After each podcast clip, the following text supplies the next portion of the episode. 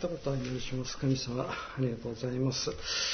今日もこうしてあなたが、えこの礼拝の真中に立ち上がってくださって、御言葉を、ま礼拝の御言葉を通して、またあなたが何かをまたお語りくだそうくだくださろうとしておられることを覚えてありがとうございます。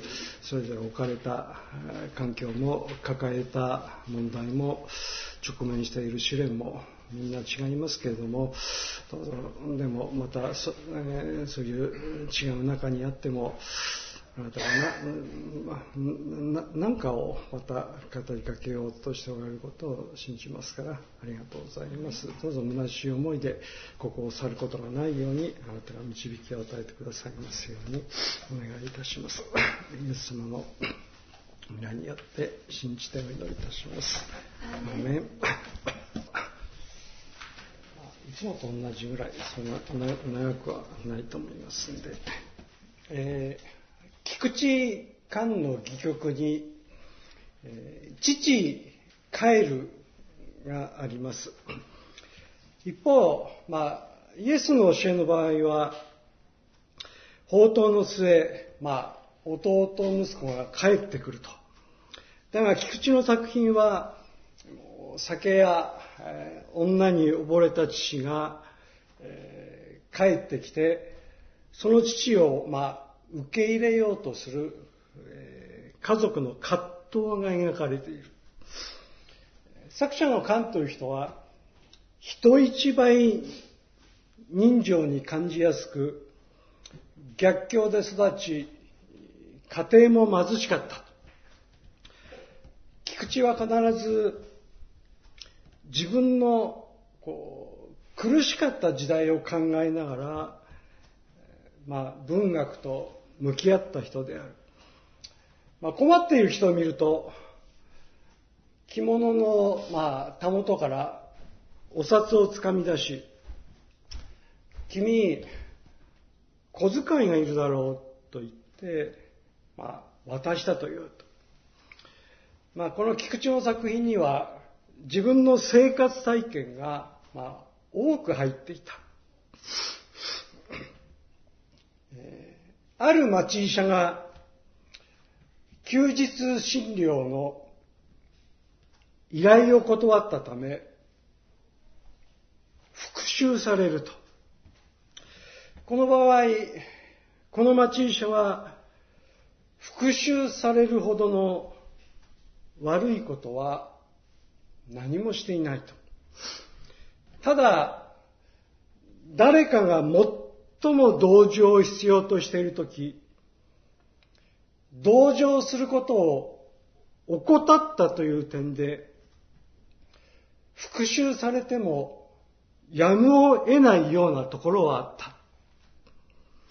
そこでは、復讐する者が罰せられないばかりか、復讐される側の心に様々な恐怖を引き起こす。同情心を欠いたため、他人から恨まれる恐怖である。がん患者が手術を受けるため、四方八方から金を借りた。がんは治って死を免れた。しかし、借金の返済に苦しみ、自殺をしてしまう。まあ、延命の負債、負債であり、何かこう、同情心を欠く人の世の、まあ、姿というものを思う。同情心を欠いたため、人が、誰かが死んでいくことへの恐怖である。人間はいつも自分の苦しかった時代を考えながら生きるべきである。人間が下積み生活でのたうち回って生きているうちにもうどうしても他人には言えないような同情心を欠いたむごいことをしてしまう。それがやがて日が当たってきた時になって、その過去が自分を苦しみ始める。同情心を欠いたため、過去が人を脅しに来る時のドキドキ感。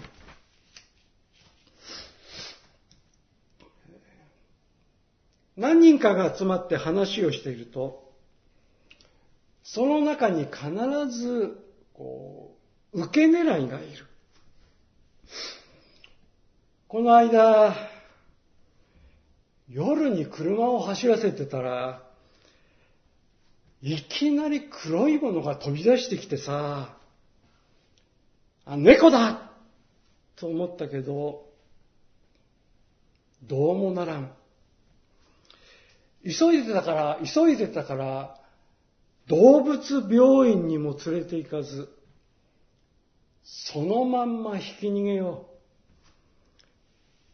う。後味が良くなくてね。そんでさ、その後高速道路に入ったら、後ろから追いかけてくるんだよ。親猫が子猫を口に加えて、子猫を引いたんだなきっと。逃げても逃げても追っかけてくる。同情心を欠いたため、復讐されてもやむを得ないドキドキ感。どんどんどんどん迫ってくる。こりゃいかん。もうダメだと思ったら、俺の車の脇をすり抜けて、よく見たら、黒猫ヤマトの宅急便よ。これはもともとは、えー、桂文文鎮首相初の、まあ、ジョークらしいと。さて、ポンテオピラトの館からゴルゴダの丘まで、この道筋は、道、道、道筋は、悲しみの道、ビア・ドドローサと呼ばれ、これは現在エルサレム観光の名所となっている。イエスはこの1キロ足らずの道筋に、いくつかのエピソードを残していて、それが今、14のステーションとなり、レリーフとなり、タイル画となり、ラテン語の表示となって記されている。例えば、イエスが十字架を背負って最初に倒れたステーション。母マリアにイエスが語りかけたステーション。クレネ人シモンがイエスに代わり十字架を担いだステーション。ベロニカという女がイエスにハンカチを差し出したステーション。まあ、などなどであると。ベロニカにベロニカについては、新約聖書外典ニコニコデモの福音書は次のように記している。イエスは、おびただしい攻めくにあい、十分に疲弊していた。一歩、また一歩、息も絶え絶えに倒れながら、形状に向かう。この時、ベロニカという女がハンカチを差し出し、イエスの血と汗を拭ったのは、人としての当然の感情だったろう。ベルテのキリスト伝によれば、ベロニカはキリストに近づき、変わり果てたその姿をしばらく眺めていたが、泥と、唾と、血の滴る彼の顔を、自分の額を覆っていた布で拭いてやった。イエスの目には感謝の色が漂った。で、このベロニカがどんな境遇の女であったのかは私たちにはわからない。この女は、まあ、ルカの福音書に登場するベタニアのマルタではなかったかとか、また別の説ではイエスに長血を癒された女だろうとも言われている。まあ、だが私の気持ちから言えば、彼女はもう誰だっていい。女はその日、一人の男の苦しみ歩く姿を見た。このイエスがどんな人であるかは知らなかった。ただその時、女の心に激しい同情、憐憫の情が溢れ、この苦しむ男に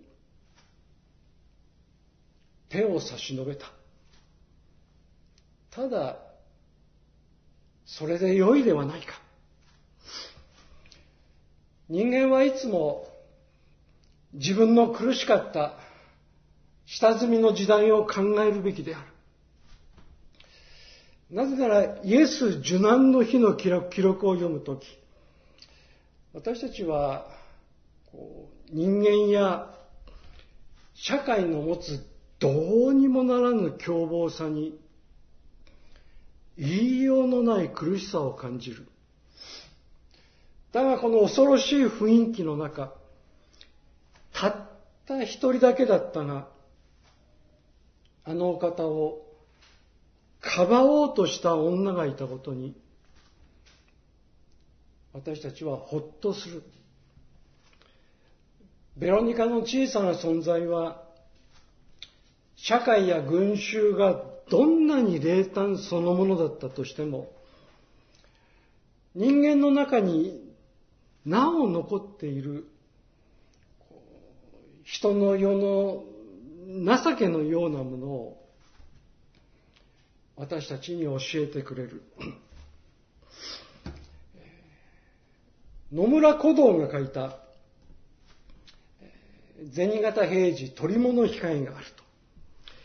これの特徴は、まあ、人情話として、とてもよく書けている、書けているところにあると。銭形平次は、犯人を割り出しても、犯人に同情すべきところがあれば、しばしば彼の一存で逃がしてやってしまうのである。まあ、法、法を無視して、勝手なようではあるが、江戸時代の法令は、かなり融通の利くものであった。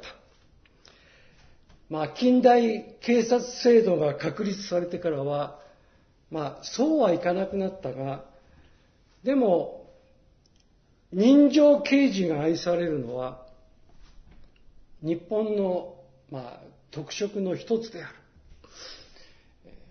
黒澤明の野良犬では、犯人を追っている刑事は、そいつが自分と同じ惨めな福音兵だったことがわかると、彼に同情し始めて、まあ、干渉に陥っていく。人間はいつも自分の苦しかった時代を考えるべきであると。さらに、まあ、私個人的にも、どんな悪人にも三分の理があると、まあ、信ずるものである。悪者の貧しさや悲惨な境遇に同情すべき要素がどこかに必ずあると信ずるものである。こうした共感や同情を画期的に拡大し深めることによって、教会はキリストとはこのようなお方なんだと。キリストの真の姿を伝えることができるのではないか。自分で弁明することもできない惨めな者たちに代わって弁明し、悪者にだってやむにやまれぬ思いや事情は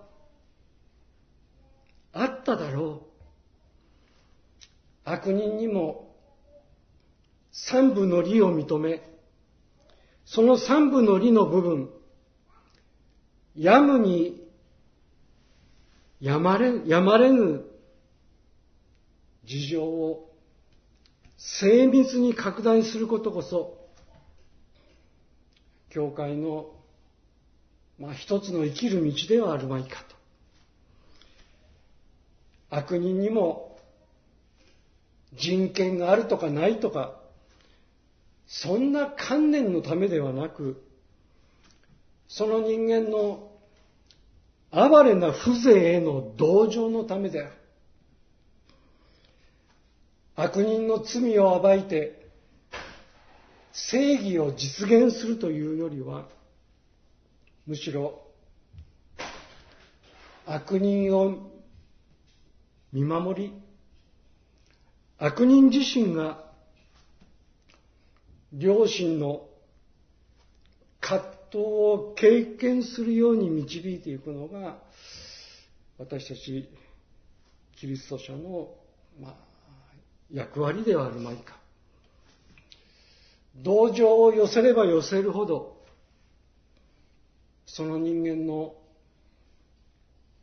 気の毒な身の上が、気の毒な身の上が明らかになっていくだろうと。はじめに、もうはじめに犯罪ありき、はじめに罪ありきではない。恋人を奪われたからライバルを殺す。金がないから金持ちを殺す。だが実際問題として恋人を奪われたからといってライバルを殺す人は少ない。金がないからといって軽々に殺人を犯すのはむしろ例外的である。過酷な罪を犯す以上、それぞれにやむにやまれぬ事情が、動機があるだろう。それを問えば、そこには必ず人間のドラマがあるのではないか。社会や教会の矛盾もあるんではないか。それを描けば、エンターテインメントのような長所を備えながら、十分に人間の真実を伝える礼拝的なメッセージにもなり得るのではないか。ある日のこと、イエスはカペナウムにいた。すごい人らしいぞ。救い主かもしれん。病気を治すんだとさ。イエスの噂は広まっていた。4人の男が中部を患った病人をイエスのところに連れてきた。イエスは4人の男たちの友情を感じ取ったのだろう。元気を出せお前の罪は許されたと病人に告げた。そばで聞いていたユダヤ教の立法学者は、けしからん。神を冒涜していると騒ぎ出す。罪を許すのは神の仕事であり、こんな若造にそんな崇高な役割が許されてよいものか。もう肩書きだけで物を言っているようなやつほど視界の狭い縄張り意識の強いものはない。病気は罪の結果と考えられていたから、罪が許されるとは、病気が治ることと同じであった。おそらくこの病人には、自分を迎え入れてはくれない世間に対する静かな憤りがあっただろう。この病人のそういう体験が同じように世間に受け入れられない庶民の共感を得ることもあっただろう。世間に対する恨みを、人間に対する恨みを、即々と訴えながら、病んで生きていたに違いない。だがイエスは病人に向かって告げた。もういい加減に起き上がって、床を担ぎ上げて家に帰りなさい。病人はたちまち立ち上がり、床を担ぎ上げて、スタスタと家に帰っていった。嘘信じられない。人々の驚きと賛美は大変なものだった。人間は皆、些細な不親切を犯しながら生きている。それらの不親切は、根に持たれるようなことではない。ある不親切のため、病人が死ぬことも、自殺することもあるだろう。だが親切な4人の男が病人を担いで運んでくる。ベロニカはどこにでもいるものだ。屋根に穴を開け、重篤な病人をイエスの前に吊り下ろす。イエスは病人の世間に対する静かな恨みと4人の男たちの親切義を感じ取った。元気を出しなさい。あなたの罪は許された。私たちの不親切なんか、些細なことであって、根に持たれるようなことではない。俺の不親切で誰かが苦しんだ。そういう考え方は絶対にしないし、そんな誘惑なんかには絶対引っかからない。私は今後も自分のペースで生きるのを絶対やめない。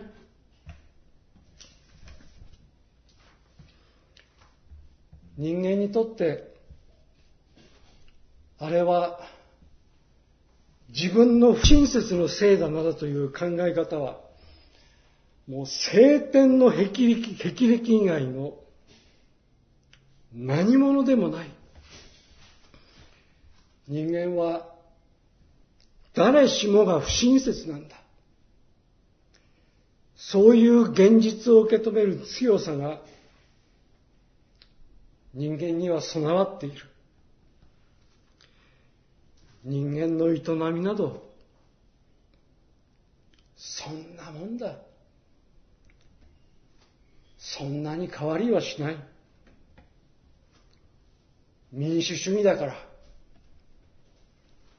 長寿社会だからといって急に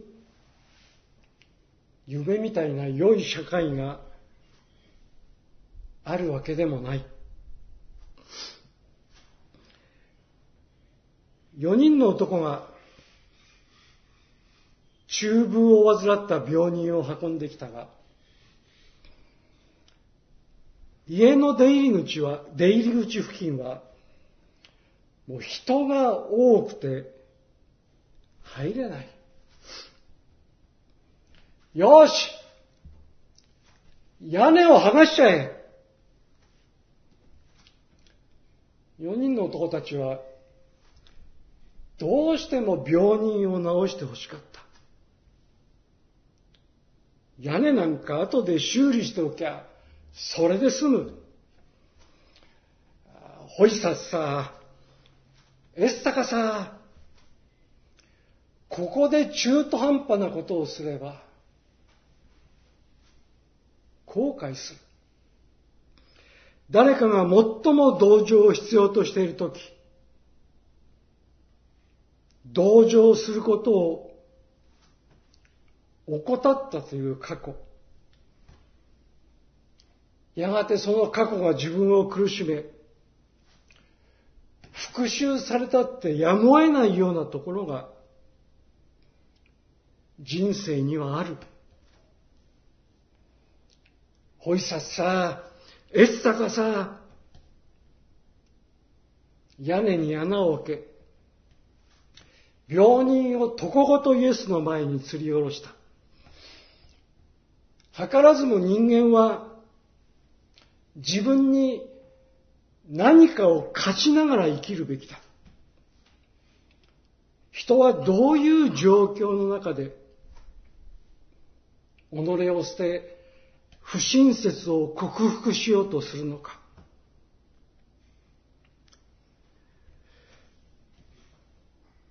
だが世の中の人は、そんな俗世間を離れて、高等的な生き方だけを考えられるものじゃない。家業も忙しいし、金儲けも忙しい。そういう中で、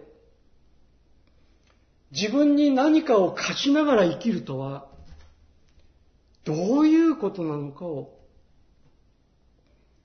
4人の男たちはよく知っていた。そうでなければ、あの状況で突然、屋根を剥ぐことなんかとてもできない。教会の中にも、ひどく高等的な部分がある。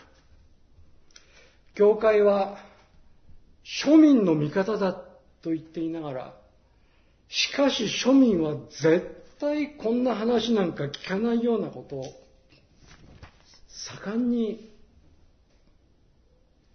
語ったりもする。教会のブランドを維持するなどという考え方は、これはもう真顔で言われれば言われるほど、もうただ怖いだけである。ほいさっさ、えっさかさ、この掛け声は実に見事なものであったし、人の親切などというものは残念なことだけれども、様々なふるいにかけなければ、真実の姿はとても見えてくるものではない。そして人間の実態など、ふるいにかければ、そんなものは親切でも何でもない。あんた自分のためにやってるだけでしょ。そんな部分も多すぎる。人間はいつも下積みの時代、自分の苦しかった時代を考えながら生きるべきである。一言お祈りいたします。お互いに親切にし、心の優しい人となり、神がキリストにおいてあなた方を許してくださったように、互いに許し合いなさいと。神様、ありがとうございます。今日もあなたの見救いに預かったことを心から感謝いたします。本当に私たちの不親切など、誰からも根に持たれるようなことではありませんけれども、どうぞ自分の苦しかった時代をいつも考えながら隣人と向き合うことができるように導いてください。困っている人にしたのは私にしたのであるとおっしゃる主がどうぞ私たちにそのような心を与えてくださいますようにお願いいたします。尊い主イエス様の皆によって信じてお願いいたします。